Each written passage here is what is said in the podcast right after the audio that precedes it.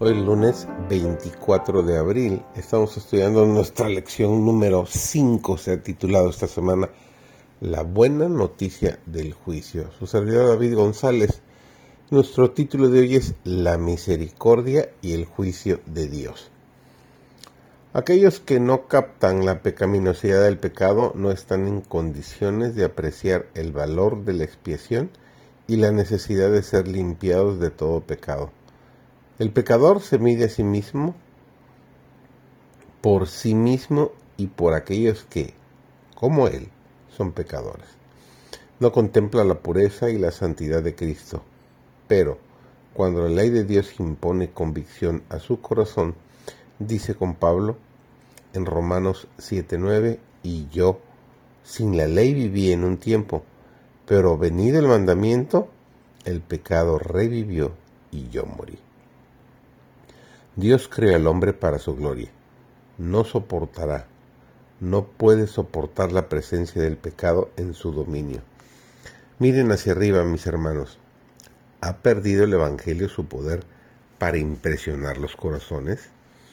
Es debido a que la influencia regeneradora del Espíritu de Cristo ha muerto, que los corazones no son purificados, santificados y preparados por el Espíritu Santo? No la espada del Espíritu, la palabra del Dios viviente, está todavía con nosotros, pero debe ser esgrimida con ahínco. Usémosla como lo hicieron antaño los santos de Dios. Mediante su poder viviente y vivificante se abrirá camino a los corazones.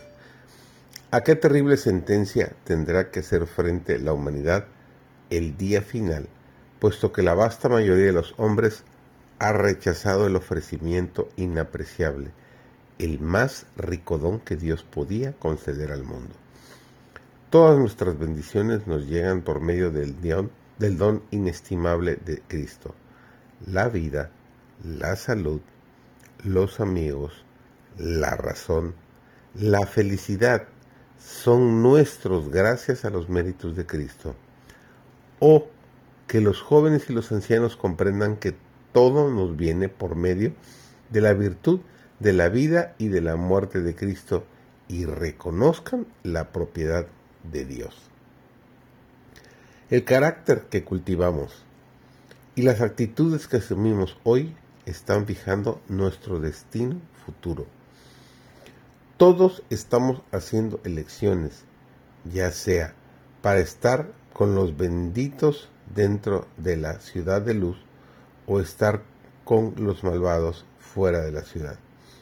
Los principios que gobiernan nuestros actos sobre la tierra son conocidos en el cielo, y nuestros hechos son fielmente anotados en los libros de registro.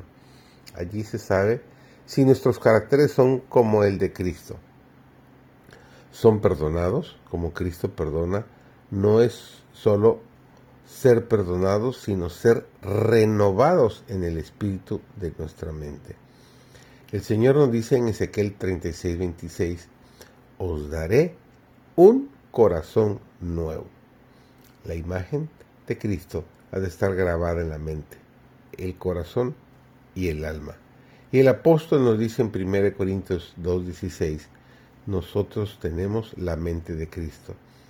Sin ese proceso de transformación que solo puede producirse por medio del poder divino, las propensiones pecaminosas originales quedan en el corazón con toda su fuerza para forjar nuevas cadenas, para imponer una esclavitud que nunca puede ser quebrada por el poder humano.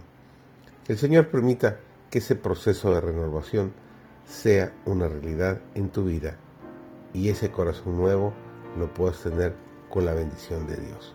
Un bendecido día.